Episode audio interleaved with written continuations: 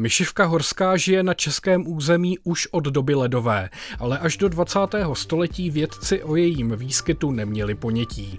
Navíc je tak maličká a žije na tak málo lokalitách, že toho o jejím životě pořád ještě mnoho nevíme. A i vědci, kteří ji řadu let studují, mluví o velkém štěstí, pokud myšivku zahlédnou na vlastní oči. Bez pozorování ale nelze tento ohrožený druh chránit a nastupují tak fotopasti. Na jejich líčení se zaměříme v dnešní natuře Natuře. Od mikrofonu zdraví Ondřej Novák. Natura.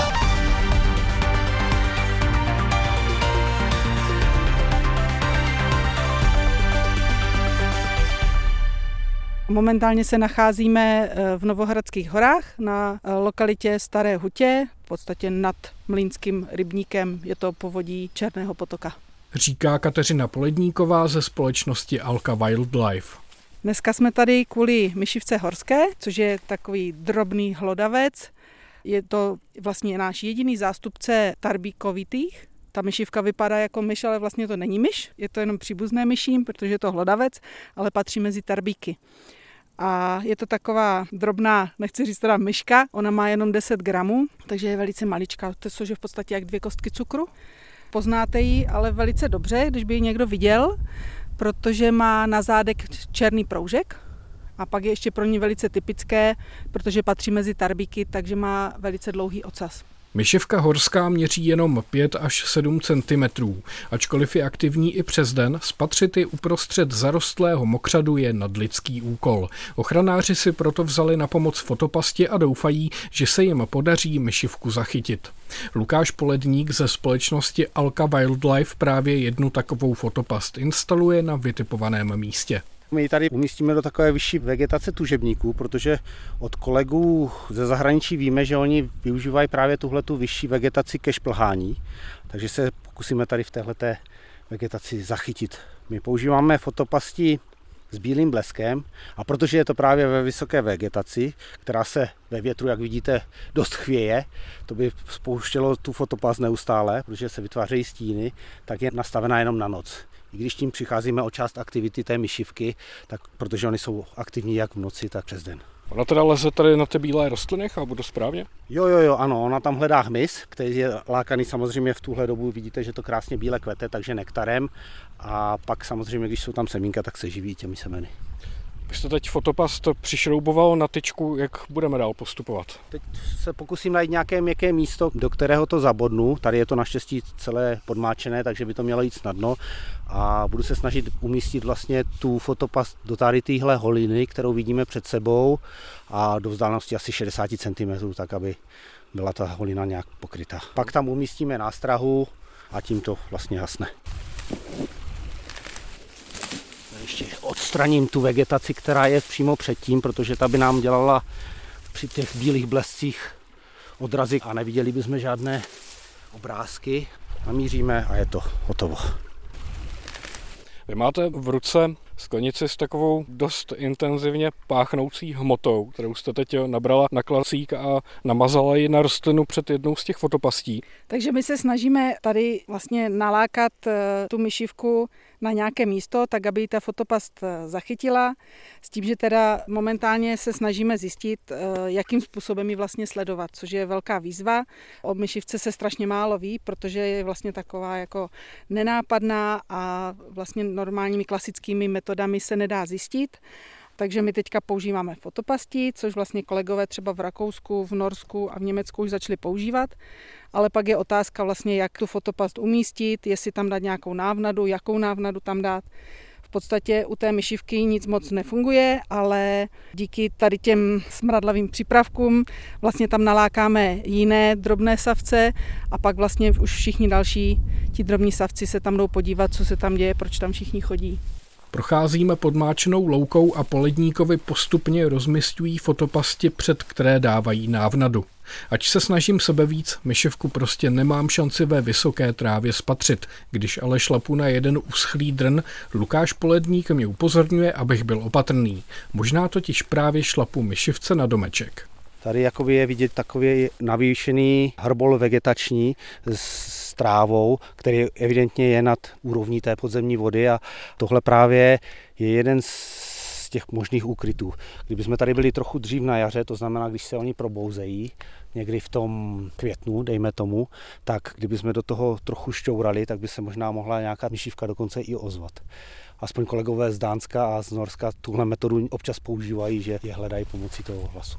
Výzkumníci ale dodávají, že kolem hnízd myšivek panuje hodně nejasností, protože se žádné ještě nepodařilo najít a proskoumat.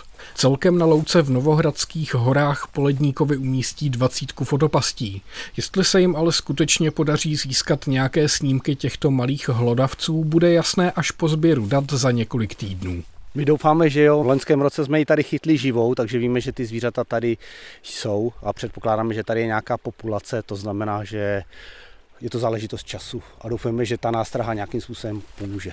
Myšivky se dají zkoumat ještě odchytem do nástražných pastí, kvůli tomu, že jsou malé, ale velmi rychle hynou vyčerpáním a výzkumníci tak musí pasti kontrolovat několikrát denně, což je hodně pracné a nákladné. Data o výskytu myšovek výzkumníci sbírají i od místních nebo výletníků. Některé záznamy historické, co jsou tady od nás z České republiky, tak jsou, že vlastně lidé úplně čistě náhodou na tu myšivku narazí, když se pomalu prochází nějakou tou vhodnou lokalitou, tak ji můžou vidět. To zvířátko je v podstatě neagresivní, dá se vzít i do ruky. A pak další, ještě co jsou záznamy, tak vlastně, že chalupě lidem, že to donese kočka jako úlovek. Takže vlastně tímhle bychom chtěli jakoby veřejnost požádat o spolupráci, když by našli nějakou myšku s černým proužkem na zádech, ať nám dají vědět, protože to může být určitě cený záznam. Nejlepší je potom to vyfotit, aby jsme viděli, protože teda v České republice je ještě jeden hledavac, který má proužek na zádech a to je myšice temnopása. Tady třeba v Novohradských horách vůbec jakoby není, takže tady, když je myška s černým proužkem, tak je to určitě myšivka ale například eh, na té severní Moravě tam může dojít eh, v některých oblastech k překryvu.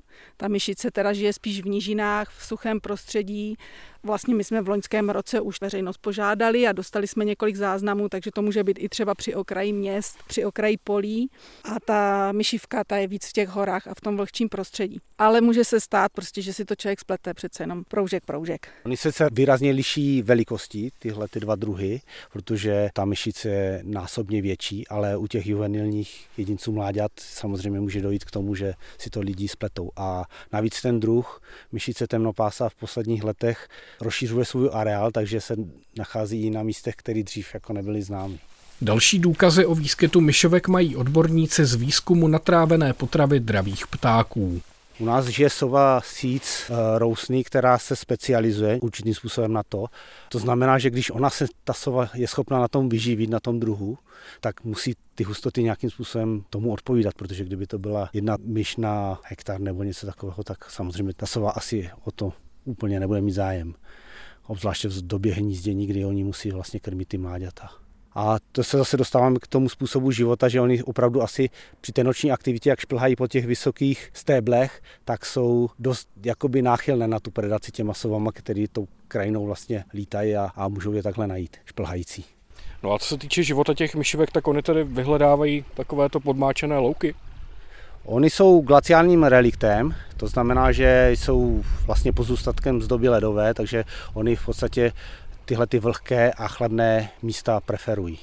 Protože podle některých názorů nejsou úplně jakoby schopné kompetice s jinými druhy, takže tohle jsou prostředí, které nejsou těmi druhy tak využívané, takže ona tady se pokouší přežít takto. No a jakým způsobem ona tedy žije? Oni by měli mít hnízda, ale to je zase další mystérium tohoto druhu. Nikdo pořádně ty hnízda ještě neviděl, takže my ani nevíme v podstatě, v jakých místech přespávají, ani v jakých místech přezimují, protože to zimování v té hibernaci to je v podstatě dlouhé období, protože my se tady nacházíme na nadmorské výšce okolo 750 metrů, takže tady jaro začíná pozdě a zima začíná brzo. To znamená, že ona většinu toho roku v podstatě se stráví v tom hnízdě hibernací. A to musí mít samozřejmě nějaké parametry, nesmí to úplně vymrzat, i když ta jejich tělesná teplota je velmi nízká a zároveň to nesmí být úplně mokré. Ty myšivky váží jenom kolem 10 gramů. Jak je možné, že dokáží přežít těch několik měsíců s tak malým množstvím tukových zásob nebo energie? No, oni mají jednu specifickou adaptaci na tohleto a to je pravá hibernace.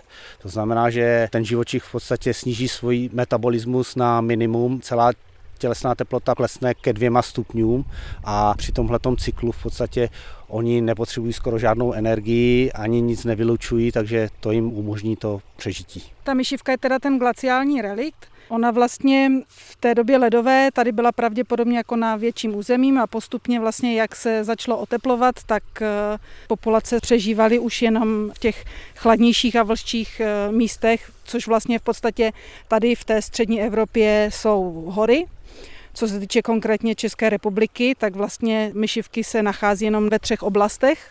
Jsou to tady Jižní Čechy, což je Novohradské hory a potom východní část Šumavy. Další oblastí jsou Jeseníky a širší okolí, takže Hrubý Jeseník, Králický sněžník, Rychlebské hory. A třetí oblastí je východ republiky, Beskydy, Javorníky a potom vlastně to má návaznost na, na Slovensko, vlastně celý karpatský oblouk, tam se myšivky vyskytují. A vlastně v těch horách se vyskytují v těch vlhčích lokalitách, takže buď jsou to nějaké podmáčené louky, slatě, ty horské rašeliniště, můžou to být i nějaké otevřené, ale vlhké lesy, březové porosty v Beskydech se vyskytují v rezervaci kněhyně Čertův mlín. Tam je to takový krásný starý bukojedlový porost, ale tím, že to je v horách a vysoko, tak je tam jako velká vzdušná vlhkost a tím je to pro ně taky vhodné prostředí když je myšivka tak malý hlodavec a ještě k tomu, že je takhle skrytě, tak kolik toho vůbec víme o tom, jak tedy žije? ten druh jako myšivka horská je v podstatě neznámý. Ono už jako když si člověk vezme historii známého výskytu u nás, tak v podstatě první záznam je z roku 1949, což je v podstatě na střední Evropu poměrně dost pozdě. A e, je to tím, že prostě neexistují žádné metody, které by systematicky umožnily ten druh nějakým způsobem zkoumat. Oni se chytají v podstatě jenom náhodně, takže tyhle ty záznamy jsou velmi sporadické a většinou je mezi nimi velký časový interval. Například na téhle lokalitě jsme loni chytili jedno živé zvíře, ale další záznam z téhle lokality je 17 let starý. A takhle podobně to jako vypadá na všech těch lokalitách, kde ještě existuje.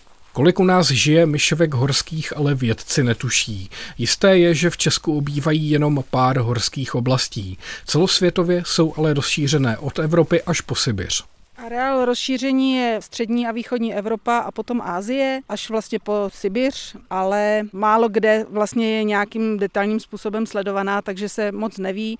Podle IUCN kritérií je to líst koncern, ten nejnižší stupeň té ochrany. Jinak, eh, co se týče české legislativy, tak je to silně ohrožený druh. A co se týče evropské legislativy, tak eh, patří mezi naturové druhy. Je jmenovaná ve čtvrté příloze směrnice. Ještě je důležité říct, že v podstatě, když si představíte, na jaké prostředí je vázaná, to znamená, že nějaké studené, vlhké louky, tak z hlediska prostředí tyhle ty typy jednak díky globálnímu oteplování mizí a jednak zásahem člověka samozřejmě to je ten velký problém vody v krajině, která tady není a protože tyhle ty typy prostředí ubývají, byly hodně zničené a pokud ten živočich je vázaný na to prostředí, tak samozřejmě ubývá s ním. Pak se dostáváme k tomu efektu izolace těch vzájemných populací a to může mít nějaké genetické následky. Důležité pro ten druh je zadržení té vody v krajině, takže to, že se tady vlastně všude udělali meliorace, tak to určitě je pro ten druh problém. Pak další věc je, že ona potřebuje mít tu vysokou vegetaci, takže třeba tady se vyskytuje evidentně na těch lokalitách, kde se sečou ty louky až eh, pozdě v létě, protože když se sečou častěji, nemá tam tu potravu a vlastně se tam nemá ani kde skrýt. A další ještě asi třetí věc, kterou ty myšivky potřebují, je, že to prostředí není úplně homogenní. Ta myšivka žije v tom vlhkém prostředí, ale není to semiakvatický živočich. Ona má suchý kožíšek a ona potřebuje najít si ten ukryt tam, kde je sucho. Takže ona potřebuje, aby tady buď byly nějaké ty keře, na těch loukách, nebo aby to byl třeba nějaký spadlý, strouchnivělý kmen, kde by se mohla schovat, nebo nějaká vyvýšenina, kde je půda výš než, než to okolí. No a když už sem dáváte ty fotopasti, tak eh, přece jenom ta zařízení nereagují jenom na myšivky. Tak eh, jaká další zvířata vy třeba občas zachytíte? Vzhledem k tomu, že je to namířené na krátkou vzdálenost, takže my v podstatě zachycujeme malé hlodavce. To znamená, že tady na tomhletom konkrétním místě jsme loni zachytili hraboše mokřadního, nějaké myšice, nejspíše křovištní a pak hmyzožravce, to znamená rejsce vodního jsme měli, rejska obecného a rejska malého. Výhoda těch fotopastí je, že vlastně oni přes tu noc vytvářejí barevné snímky a ono se to dá opravdu poznat z těch snímků ty druhy. No a používáte ty fotopasti i na sledování nějakých dalších druhů cíleně? Cíleně samozřejmě fotomonitoring je jeden ze základních jako způsobů monitoringu rysa, kterým se zabýváme, protože rys má tu obrovskou výhodu, že ta jeho skvrnitost je v podstatě individuální, to znamená na těch fotkách, pokud ho zachytíte, tak se schopni ho poznat to zvíře kus od kusu a tím pádem v podstatě už od nejmenšího kotěte vy můžete mít celou tu historii a některé ty zvířata můžou žít přes 10 let a vidíte, jak se to zvíře pohybuje tou krajinou, kde všude chodí, s kým se páří, jak se rozmnožuje a takovéhle věci. A pak používáme nasisla a my děláme nějaké experimenty, co se týče ochrany druhů zeleniny a polních plodin proti sislovi, protože to je jakoby polní škůdce, nebo býval významný polní škůdce u nás a my děláme nějaká opatření, nějaké ohrádky a plašiče a vlastně zkoumáme reakci toho jedince na to zařízení, že jo? jestli to ignoruje, nebo ho to přitahuje, nebo ho to odrazuje. A to bez těch fotopastí by v podstatě dneska nešlo protože fotopast je zařízení, které ty druhy, ze kterými máme jako zkušenosti, na něj většinou reagují tak, že ho ignorují to zařízení. Když to, když byste tam byl jako člověk, tak ty zvířata vás vědí a můžete změnit to jejich chování dost podstatným způsobem.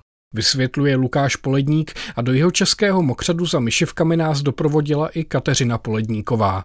Přichází čas na pravidelný komentář našeho advokáta přírody Čestmíra Klose. Text načetl Martin Srb. Člověkem využívaná, ba přímo sužovaná a přitom tisíckrát zmapovaná středoevropská živá příroda si přesto dokáže udržovat velká tajemství. Bůh ví, proč se právě teď o pozornost vědců přihlásil dlouho přehlížený chlupatý drobeček, který se snadno skryje do dlaně, ale který patří k pionýrským savcům, již pamatují dobu ledovou. Tohoto čtvrtohorního desetigramového divocha, myšivku horskou, ovšem těžko zahlédnout, natož lapit. Ale když se tak stane, nekousne vás jako jiní známější hlodavci, neboť patří k jiné mírumilovné čeledi tarbíkovitých. Absurdní je ovšem sama myšlenka mít myšivku v dlani. To se nepodařilo ani většině zoologů. Myšivka žije velice skrytě a nebýt moderních fotopastí, věděli bychom o ní stejně málo jako předchozí generace. Maskuje se nejen skrytým způsobem života, ale i vědeckým názvem – Navzdory jménu bychom myšivku horskou marně hledali třeba v jezerkách nebo v nejvyšších krkonoších. Za to vystopována byla v Novohradských horách, v Beskydech a zejména na Hrubém jeseníku. Tady rozšiřuje výčet přírodních fenoménů o pozoruhodný druh a přispívá k vzájemnému škádlení přírodovědců. Lze-li najít víc vzácností v krkonošské Šustlerově, Čertově či Krakonošově zahrádce nebo v Jesenické Velké kotlině.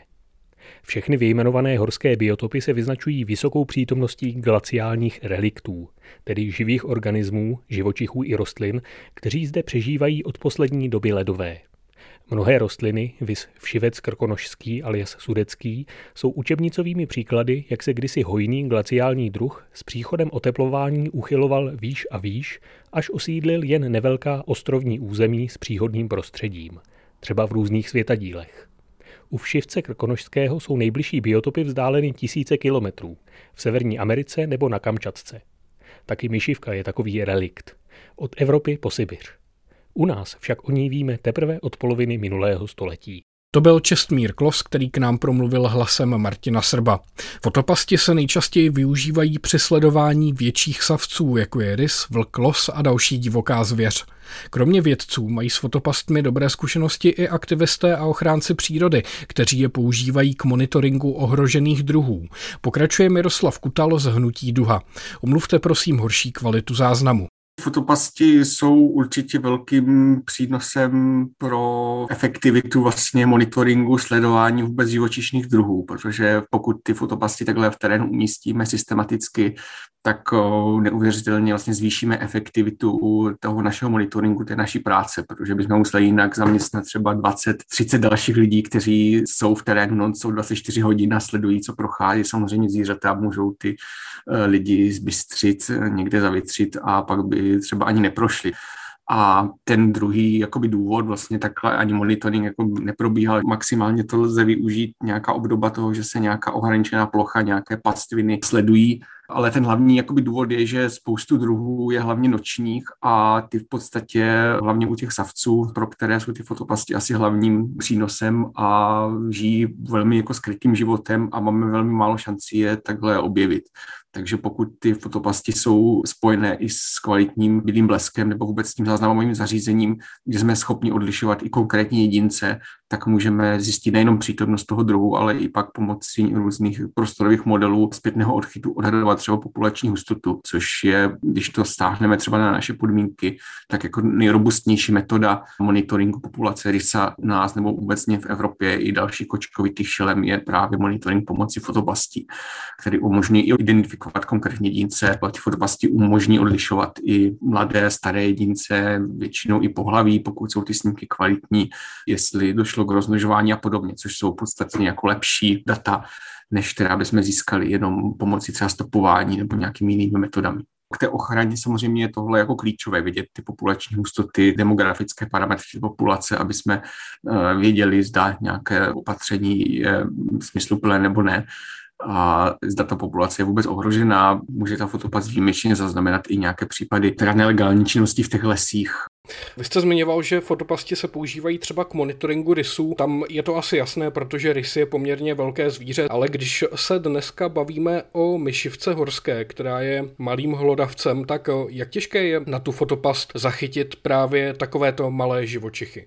U těch malých druhů savců hodně záleží na tom, kde a jak je ta fotopas umístěná. Pokud je nízko nad zemí, kdy pro menší druhy zvířat, třeba i šelem, třeba kočky divoké, tu fotopas umístujeme hodně při zemi nebo hodně jakoby maskovanou poblíž nějakého pařezu a podobně, tak eh, ty hlodavce malé tam běžně zaznamenáváme. Takže mm, není problém je tam zaznamenat, eh, jenom to neděláme zatím jako systematicky, protože každá fotopas je třeba umístěna jinak a hodně záleží i na těch jakoby mikrolokalitách, na těch stanovištích, jaké to je a taky to záleží na tom, v jakém roce se to dělá. Ti hlodavci procházejí samozřejmě nějakými cykly, což je na té fotopasti taky docela dobře vidět, že některý rok ty myši, různí hlodavci tam jako rejdí, eh, norníci fakt jako hodně intenzivně a někdy nám to způsobuje komplikace, že nám to velmi brzo může zaplnit paměťovou kartu a někdy těch hlodavců je minimum, takže i to je možné a jde vždycky o to tu metodiku nějakým způsobem standardizovat a vyladit, aby splnila ten náš účel, pro které ty fotopasti používáme. No a co se týče pak té techniky, tak je ta fotopast tedy schopná zareagovat tím svým pohybovým čidlem opravdu i třeba na malého živočicha, nebo když potom pořídí třeba ten snímek, tak je pro vás třeba těžké toho živočicha na tom snímku najít, třeba kvůli trávě, vegetaci a tak? Určitě záleží i na typu té fotopasty. Některé jsou fakt citlivé, některé méně, ale pokud je to do vzdálenosti těch, dejme tomu dvou, tří metrů a je to fotopas namířená jakoby při zemi, tak myslím si, že není, není problém, aspoň ty naše typy, které používáme, ty menší lodavci zaznamenat, že to čidlo na to je dostatečně citlivé. Někdy dochází i k tomu, že to spouští třeba i hmyz, který proletí nějaký uh, větší, někdy se fotopa spouští i sama z důvodu jako slunce nebo větru, nějakých pohybů trávy, takže to jsou věci, které je potřeba jako si předem jako vyzkoušet i například eh, kolegové z Přírodovědecké fakulty v Olomouci používali fotoplasti na monitoring křečích nor, jak jsou osídlené a podobně, jaká je aktivita vlastně těch druhů. Takže myslím si, že to vyžaduje prostě nějaké trošku jiné umístění, otestování, ale jako principiálně to možné je i ty menší druhy savců zachytit. Říká Miroslav Kutal z Hnutí Duha a to je z dnešní Natury vše. Od mikrofonu se loučí a zase za týden se naslyšenou těší Ondřej Novák.